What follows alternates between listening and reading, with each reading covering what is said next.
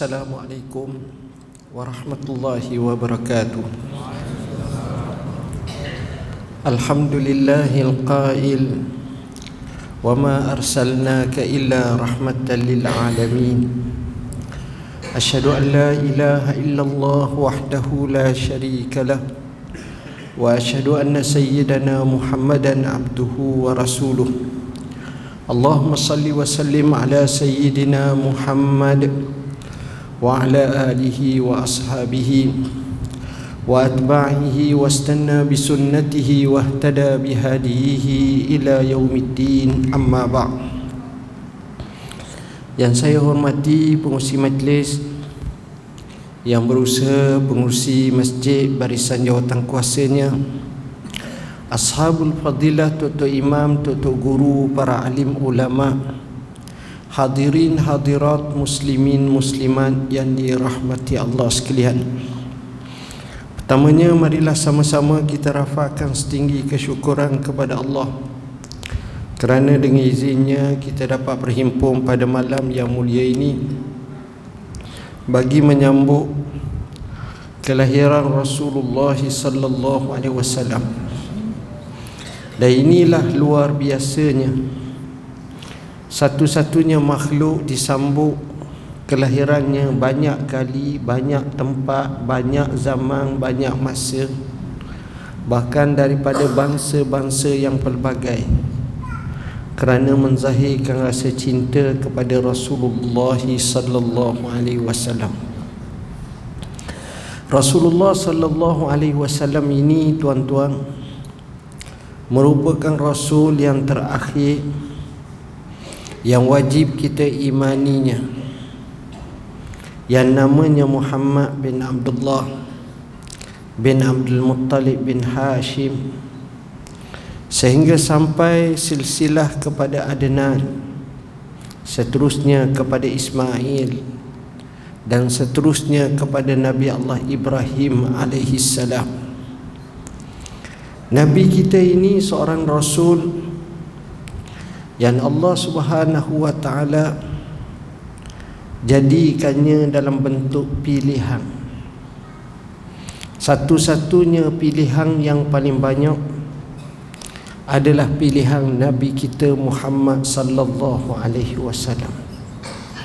Dan insya-Allah tajuk Maulidur Rasul pada malam ni saya angkat sebagai Nabi adalah Rasul pilihan. Dan Allah sengaja memilih Rasulullah sallallahu alaihi wasallam dari segenap aspek kehidupannya. Allah pilih Nabi. Pertama dalam sebuah hadis yang panjang Nabi sallallahu alaihi wasallam menyatakan Allah pilih di kalangan manusia daripada anak Adam ini Bani Kinana. Allah pilih daripada Bani Kinana Bani Quraisy Allah pilih daripada Bani Quraisy Bani Hashim. Allah pilih daripada Bani Hashim adalah aku yakni Rasulullah sallallahu alaihi wasallam di situ bila berlaku pilihan demi pilihan demi pilihan Memaknakan kepada kita bahawa Kelahiran Rasulullah SAW ini bukan kerana Tak sengaja Ataupun tersalah pilih Tapi memang Allah sengajakan dengan pilihan yang begitu teliti Untuk ummah ini seorang rasul dan nabi Allah pilih. Allah pilih Nabi sallallahu alaihi wasallam.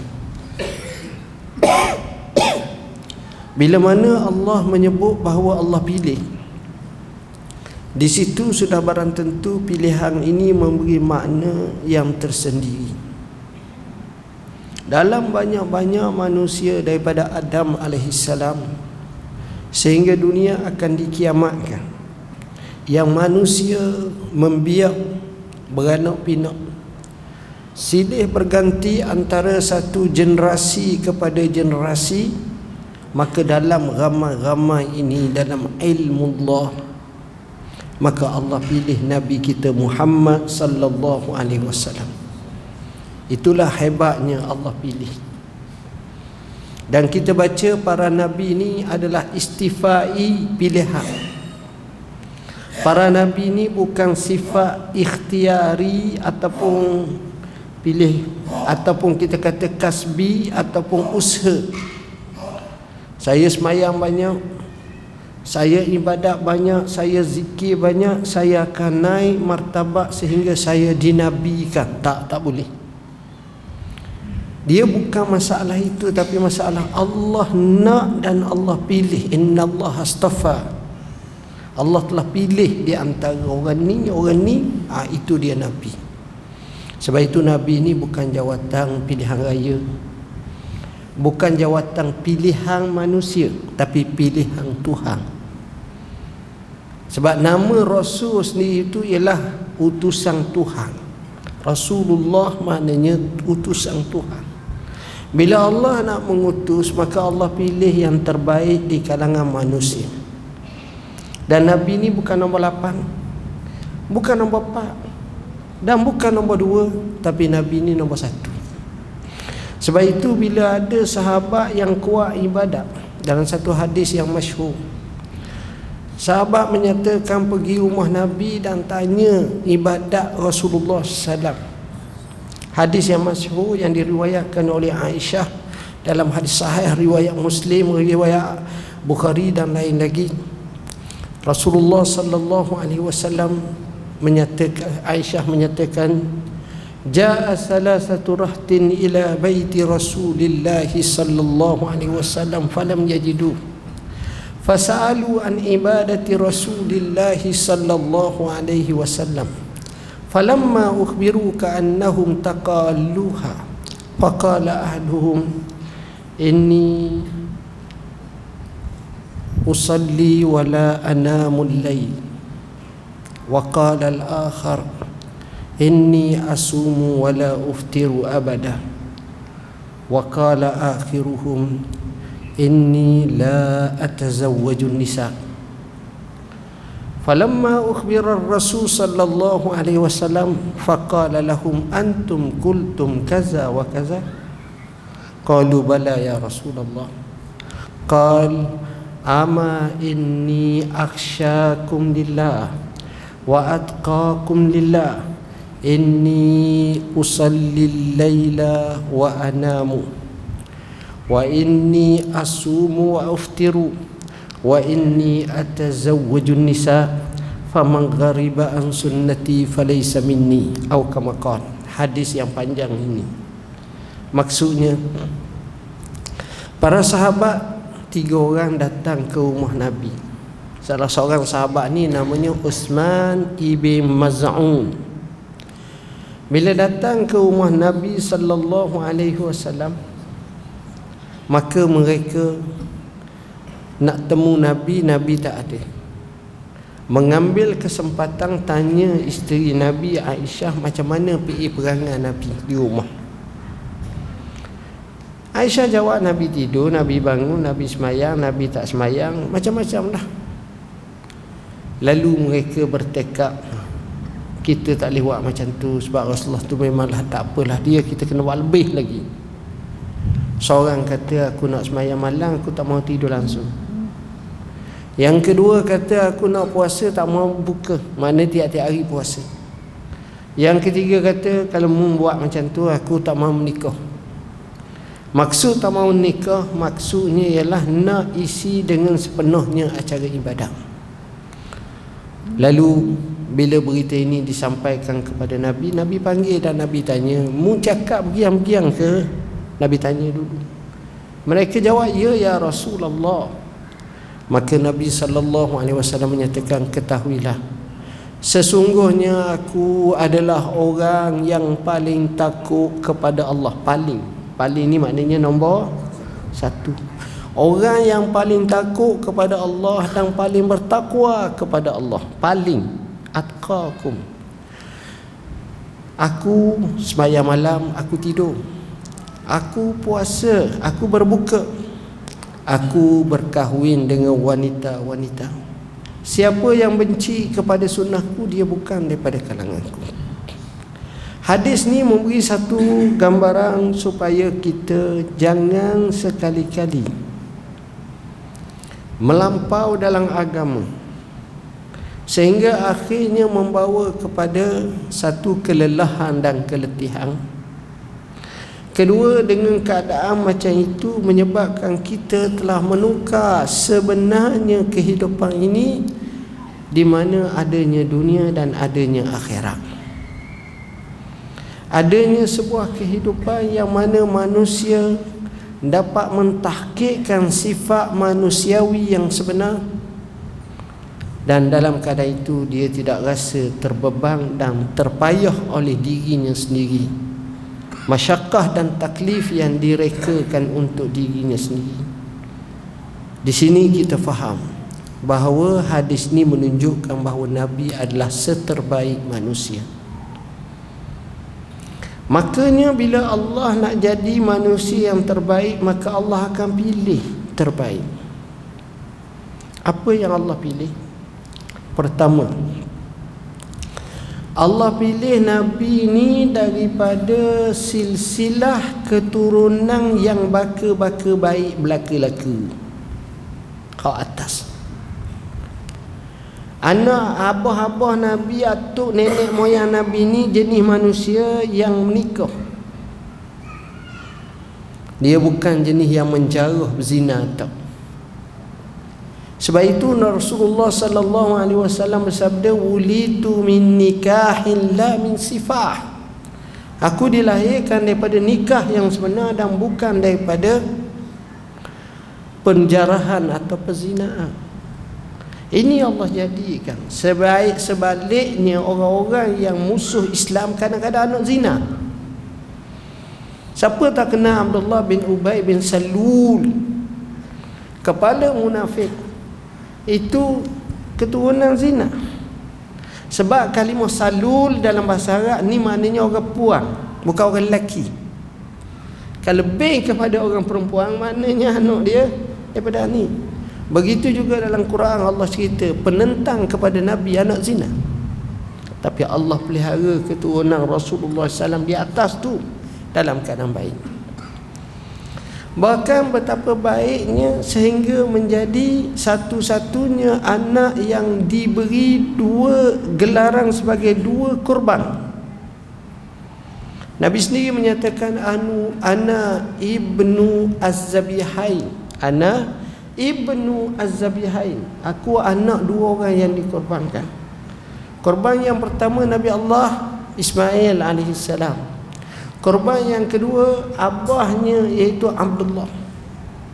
Bila atuknya Menyatakan kalau aku dapat 10 orang anak lelaki Aku nak korban seorang.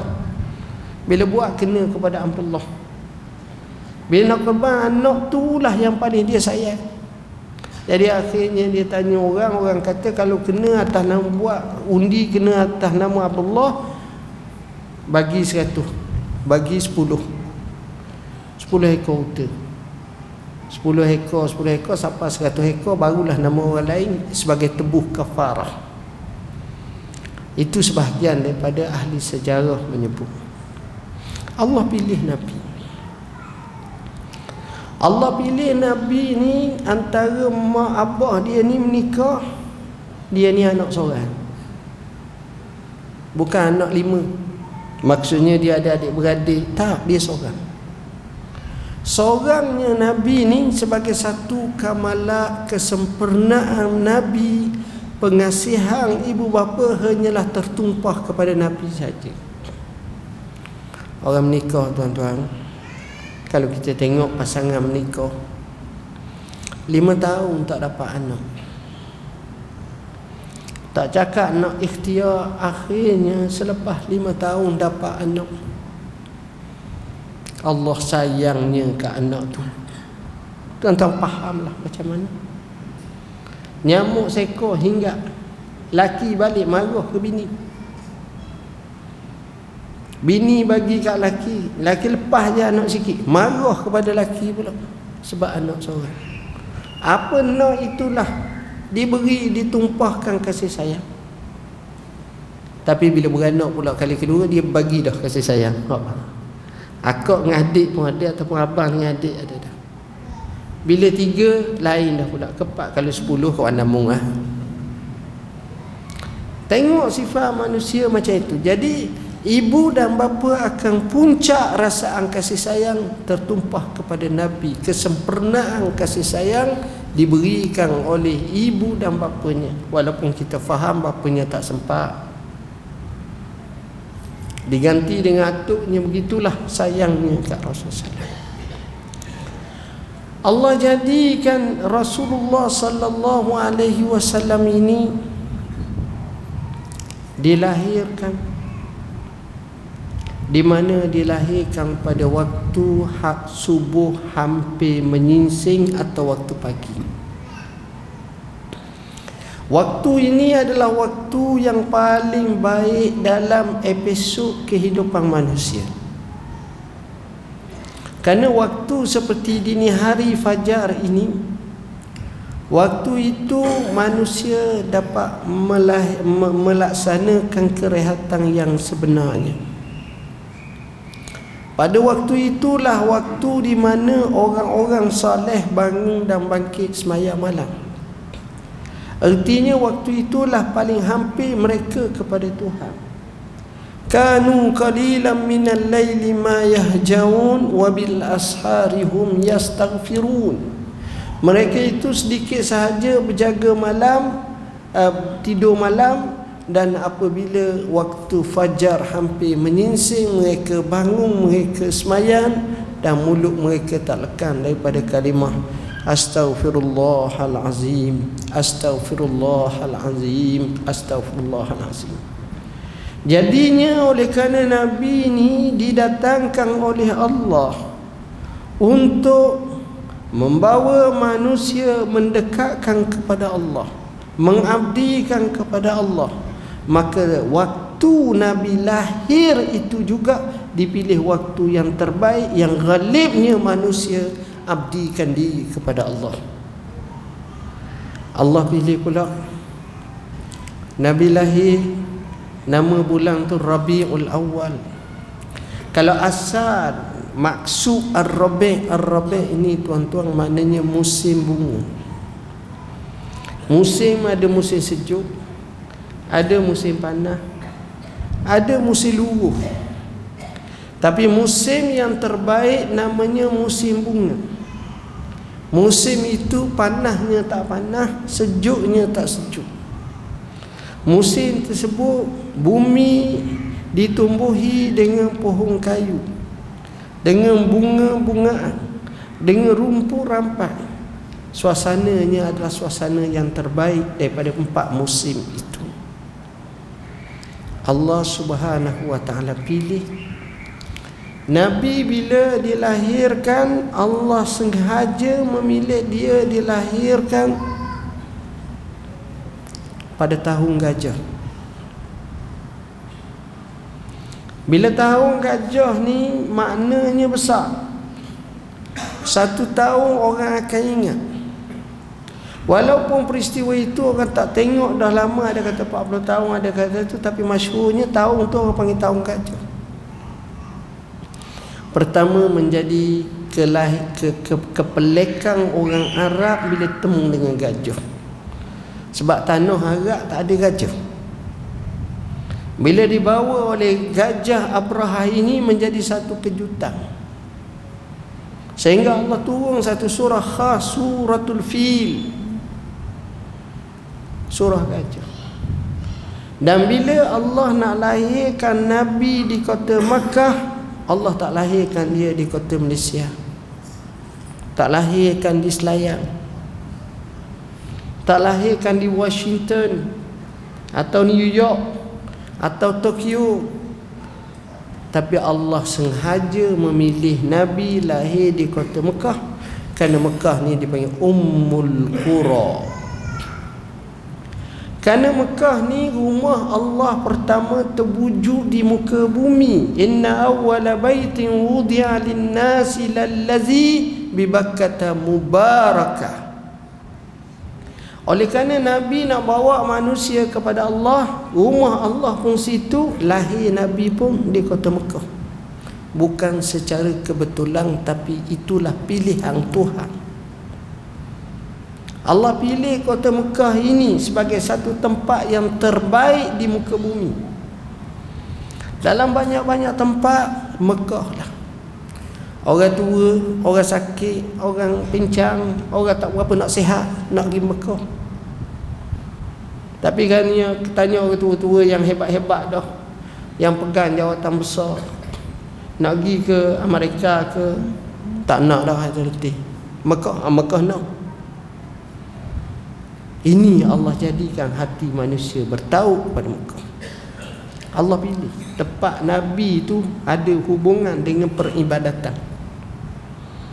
Wa anta hillun bihazal balad dan kamu berada di tempat rumah seperti ini. Hebat.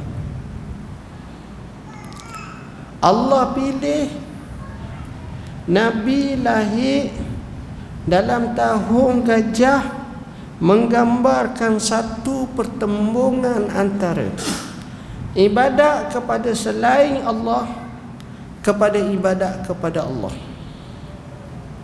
Seolah-olah kelahiran Nabi itu memberi satu signal dan isyarat bahawa hei manusia sehebat mana pasukan pun Tuhan ada. Alam tara kaifa fa'ala rabbuka bi ashabil fil alam yaj'al kaidahum fi tadlil. Wa arsala alaihim tayran ababil tarmihim bihijaratin min sijil faja'alahum ka'asfin ma'kul. Tidakkah kamu tengok yakni kamu tahu wahai Muhammad bagaimana Tuhan kamu memperlakukan kepada golongan tentera-tentera bergajah? Tidakkah apa yang menjadi tipu daya mereka itu dalam kesesatan?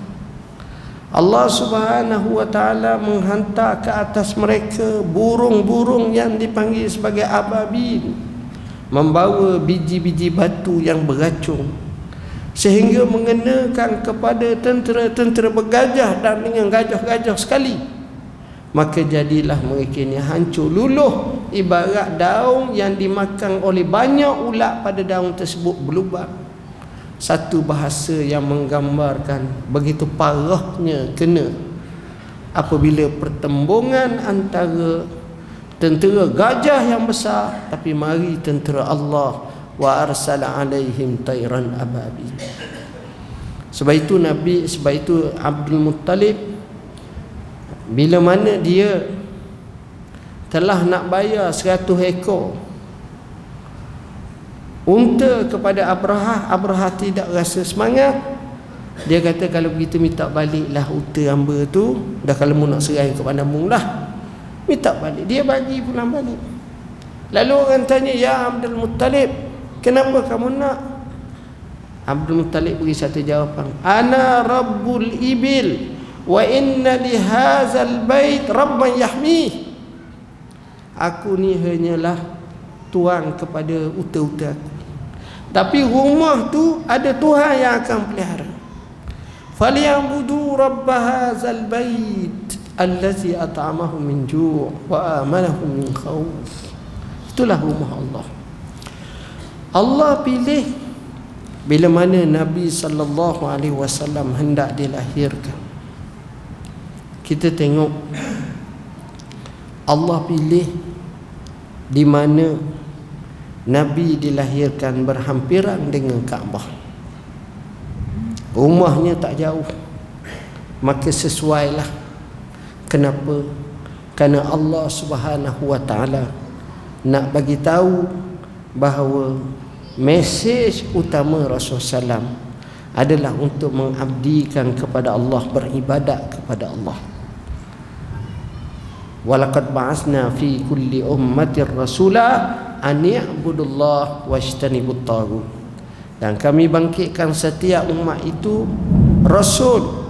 Tujuannya ibadatlah kepada Allah dan jarakkanlah jauhkanlah daripada tahu tuan-tuan dan puan-puan yang dirahmati Allah Allah pilih Nabi.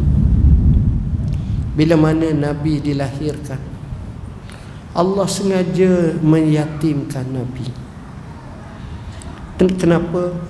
Kerana di situ nak bagi tahu bahawa anak yatim kena jaga kena cakna kena tolong kena bantu. Jangan biarkan. Beri semangat kepada anak yatim bawa obor semangat semula. Anak yatim bukan begitu sahaja. Jadi yang ini juga kita boleh tengok dengan sebaik-baiknya Allah Subhanahu wa taala pilih. Bila mana nabi dilahirkan Allah pilih yang menyusu nabi ini daripada suai batul aslamiyah. Dengan sebab suai batul aslamiyah susu nabi eh, suaibah ni adalah hamba kepada Abu Lahab.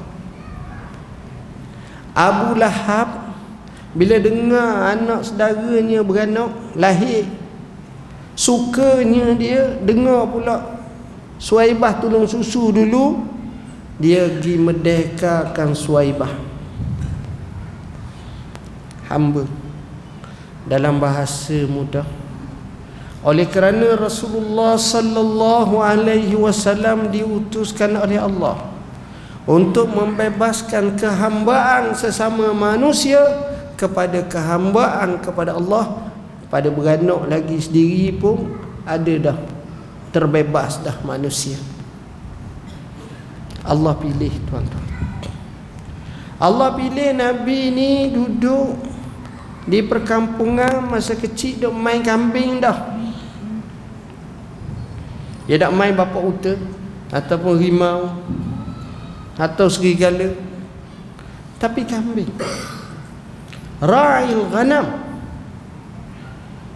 Kenapa? Kerana Nabi ni sebelum dia jawab jawatan kerasulan ataupun diutuskan sebagai rasul berlaku satu training berlaku satu tamrin dan mukhayyam tarbawi kepada Nabi didik kambing. Kaji punya kaji kambing ni perangai dia seakan-akan manusia siapa dia pernah masa kecil-kecil boleh kambing. Ramai ni pakcik-pakcik ni masa kecil dia main kambing tu. Bukan kambing feedlot lah ni kambing feedlot dah nampak sangat. Tuan-tuan kalau tuan-tuan tengok orang bela kambing dia kambing-kambing dia. Tidur dengan kambing Bangun dengan kambing Tengok kambing macam-macam. Tu style orang dipanggil Ra'il Ghanam Kalau tuan-tuan pergi di negeri-negeri Arab Tengoklah cara tu. Bukan macam kita fit lock. Kita nak pergi kedai tu dia tulis nombor. Handset dia ada sini-sini. Saya beri lalu azan dulu. Masuklah azan. Masuklah. Berapa? Ah, masalah. Okey. Allah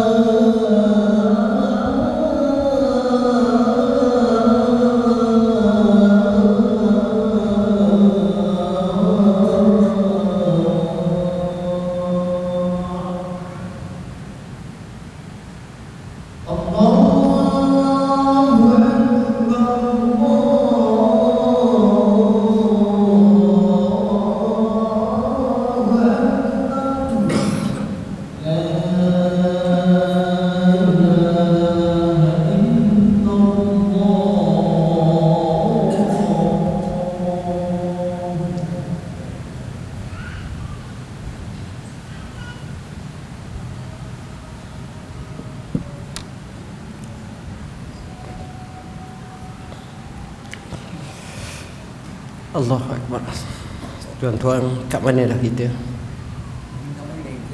Oh kambing. Saya duk baca polis ibu. Polis ibu. Faham? Cerita-cerita polis ibu. Filem-filem Betul lah kita sedang Tadi tengok Jadi sedang buat bayan linas. Baca sebetul Sikit tentang malam ni. Kita siar lah insyaAllah. Eh, tuan-tuan dan puan-puan yang dirahmati Allah isu yang kita tengok kita tengok kambing tuan-tuan.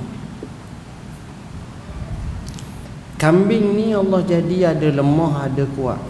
Ada hak bapak tu dengan bertanduk tu dia tanduk. Hak kecil tu nyanyi kadang-kadang. Dia ada buah degil dia. Kalau kita tarik dengan leher dia tu tu dia nak makan pucuk ubi ke apa ke kita berlawan dengan dia tadi maka watak-watak itu sejuzuk daripada watak-watak manusiawi. Dan Nabi dapat handle. Di situlah kita nampak kepimpinan-kepimpinan sudah berlaku dalam jiwa Rasulullah sallallahu alaihi wasallam. Sebelum menjadi pemimpin kepada manusia dia jadi pemimpin kepada kambing. Sebelum yang disebut sebagai ra'il ghanam sebelum ra'in nas. Kullukum ra' wa kullukum mas'ulun ar-ra'iyati. Allah jadi. Sifat-sifat seperti ini Allah pilih dah Nabi. Itu luar biasanya. Perasaan-perasaan itu terkumpul pada jiwa Rasulullah sallallahu alaihi wasallam. Allah pilih juga. Allah pilih Nabi ini menega. Menega dengan pak saudaranya Abu Talib. Bila dah besar dah umur 20 tahun lebih 25 tahun, menega pula tolong bawa barang Khadijah binti Khuwailid dan Khadijah ni pula hantar wakil dia Maisarah Maisarah ni lelaki kat kampung kita je Maisarah perempuan ha, kena faham masa Maisarah tu lelaki tu. Bukan Maisarah perempuan jalan Nabi tau Maisarah zaman Nabi tu lelaki. Per, lelaki. Ha, kita nama Maisarah nama apa awak? Maisarah kejut kita. Mana? Ha, biasanya Maisarah kat kita perempuan. Orang Indonesia banyak nama Maisarah Orang Melayu pun, orang Malaysia pun banyak nama Maisarah Tak apalah orang perempuan ambil Maisarah Kita ada lagi nama Muhammad nama Jangan bergaduh lah. Tak apa ha, Dulu Maisarah lelaki. Nama dia. Maisarah ni Lapor kak. Siapa dia nama? Khadijah. Sistem nega ni Tadi bela kambing ini menega pula. Seni menega Bila menega nak untung nak laba Bila menega macam mana cara menguruskan keuangan Bila menega macam mana nak dapat berkat ke perniagaan? Ya Nabi menyebut At-tajirul amin ma'an nabiyyin was-siddiqin was-syuhada yaumal qiyamah. Satu riwayat kata at-tajiru al-amin as-saduqul amin ma'an nabiyyin was-siddiqin wasyuhada peniaga yang amanah lagi benar maka dia bersama para nabi para rasul para syuhada para orang yang membenar pada hari kiamat kelak. Nega. Seni nega ni mahal kadang-kadang orang kita tak mampu nega bila nega gak menipu bila menega gak tak betul bila menega gak macam-macam bila menega gak kadang-kadang bankrupt bila menega gak tak boleh nak hidup. Ni semua seni tuan-tuan.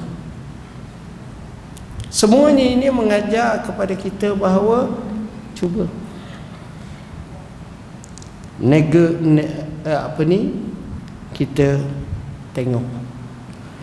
Rasulullah sebelum jadi nabi pertama dia bela kambing? Kedua dia menega. Tengok cara kemasan. Apa lagi tak cukup dalam hidup Nabi? Tak cukup dalam hidup Nabi menikah. Sebab Nabi jadi Rasul umur lebih kurang 40 tahun. Umur 25 dia menikah bila dia menikah dia beranak. Dia melahirkan anak ada putera putrinya dia ada suami ada isterinya. Dia mentadbir rumah tangga pula. Rumah tangga yang dia takbir tu comel Baik. Anak-anak dalam bahasa mudah agak berjuru semua sekali. Rumah tangga pula aman damai. Yang hebatnya Isteri tu Bila mana datangnya dakwah Islamiah Isteri tu adalah isteri misali Nabi bila umur 40 tahun Dia suka menyendiri Tempat yang dipilih lokasinya atas Bukit An-Nur. Di situ ada sebuah gua namanya Gua Hira. Dan Nabi duduk situ hampir 6 bulan. Dua tiga hari baru balik ambil bekalang pergi pula fikir sesuatu. Masa tu tak ibadat lagi sebab wahyu dah turun lagi. Hubbiba ilaihil khala' Dia mikir kita tak payahlah mikir zikir lah sebab kita ni ikut Nabi dah masa tu dalam keadaan macam tu isteri dia tak kata ya kanda kenapa pergi kat jin bertendang? Tak ada. Terima wahyu pertama. Malaikat Jibril peluk dengan pelukan yang kuat turunlah Iqra bismi rabbikal ladzi khalaq. Lima ayat pertama surah Al-Alaq. Nabi pulang Nabi kata zammiluni zammiluni. Selimut-selimut dah tahan sejuk. Panas sejuk. Sampai di rumah. Isterinya terus peluk Nabi. Selimut Nabi. Peluk. Ni isteri lain kalau kita. Dah aku kata dah ni lah dah lah kawan tu teruk. Kena bubuh pula. Yalah memang kalau isteri pun kena kata begitu kalau suami buat boleh macam tu dia tak boleh dah macam tu. Tapi kalau pergi masjid ha, kata tu tak kena lah. Ha ni kena tengok cara muluk muluk. Khadijah. Sebab tu Allah pilih juga bini dia tu ataupun isteri Nabi Khadijah. Yang saya yakin seterbaik wanita di muka bumi ini Khadijah. Selain daripada mungkin Maryam dan seumpamanya. Khadijah. Macam mana Khadijah hebat bila Nabi datang macam tu dalam keadaan ketar meringguk dalam keadaan macam nak demek kalau kita buat macam mana ya lubang dah cari pasal sangat Orang lain dah buat kerja gitu. Tapi Nabi Khadijah jawab, ni isteri Allah pilih. Keluar mulut dia yang boleh dirakam dalam tinta emas.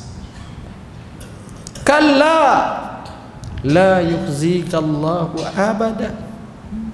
Innaka latasilur rahim wa tu'inu ala nawaibil haqq.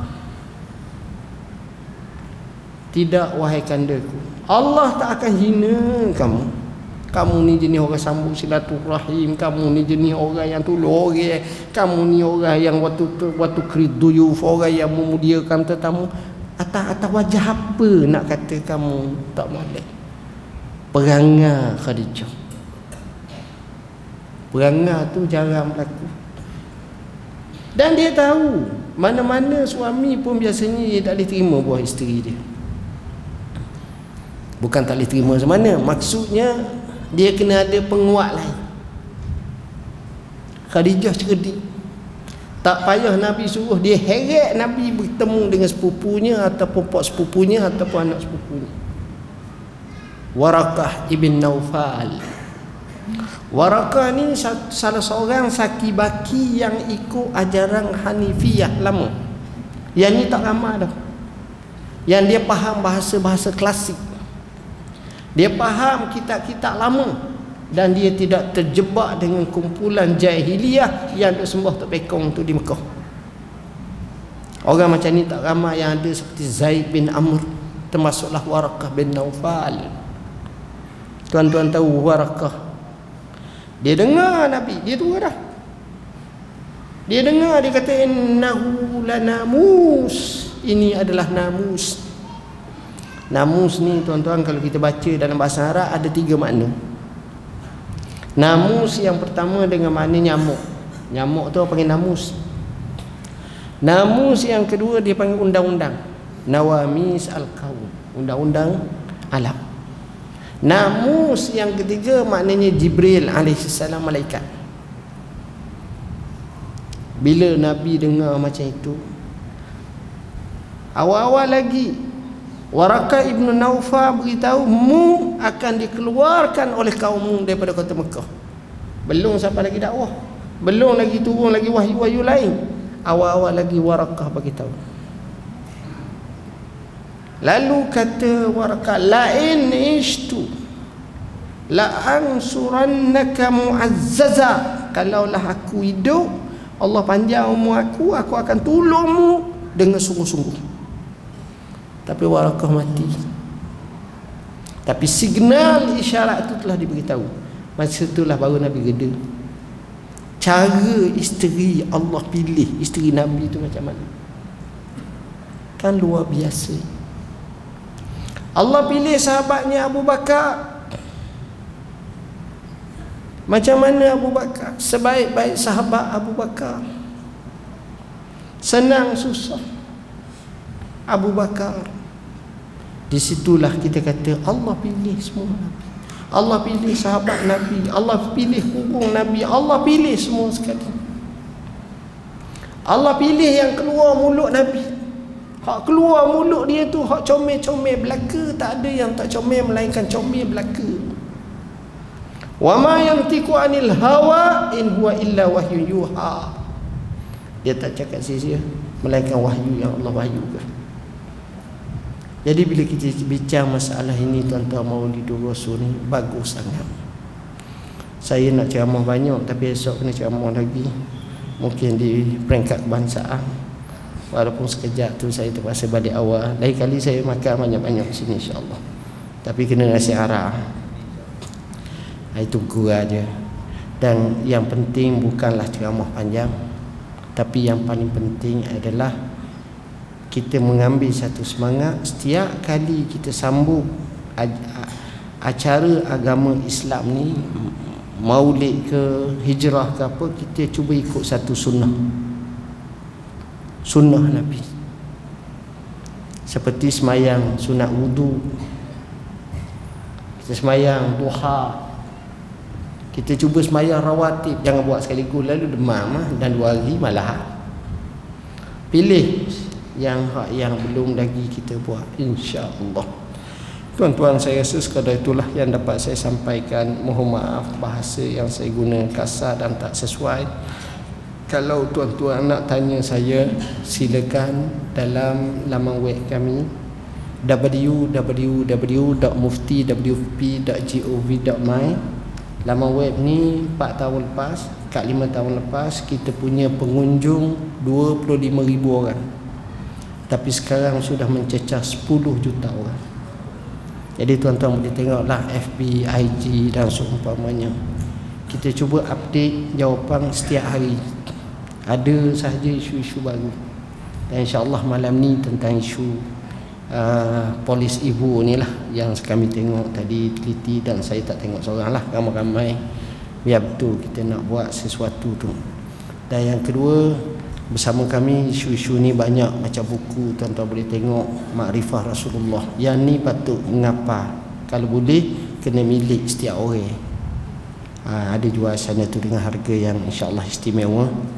Begitu juga ke arah peribadi kepribadian yang unggul. Yang ni yang kita nak apa sifat-sifat yang baik. Wal asr masa peliharalah. Ni buku terakhir saya yang saya rasa antara yang terbaik bab masa jaga masa. Nabi 63 tahun 23 tahun 10 tahun je. Tapi telah membina satu tamadun sampai sekarang kekal. Tak pernah berlaku dalam mana-mana dunia tamadun yang sehebat tamadun Nabi. Begitu juga sirah Ar-Rahikul Maktum tuan-tuan boleh tengok. Ini adalah sirah yang terlengkap yang boleh tuan-tuan dapat gali ilmu sebanyaknya. Matlak Badrain Matlak Badrain ini satu buku yang kita beri nafas baru cukup menarik. Begitu juga Al-Kafi. Al-Kafi ni hadis-hadis 40 Imam Nawawi. Kita boleh jadikan semangat hijrah semangat maulid ni baca hadis kepada sini ataupun seumpamanya. Jadi banyak lagi lah yang kita boleh buat. Aku qauli hadza wa astaghfirullahalazim wa lakum bismillahirrahmanirrahim. Allahumma fakina fid din. Amin. Ta'wi allahumma ja'alna min rajul wa sallallahu alaihi wasallam Wassalamualaikum warahmatullahi wabarakatuh. Terima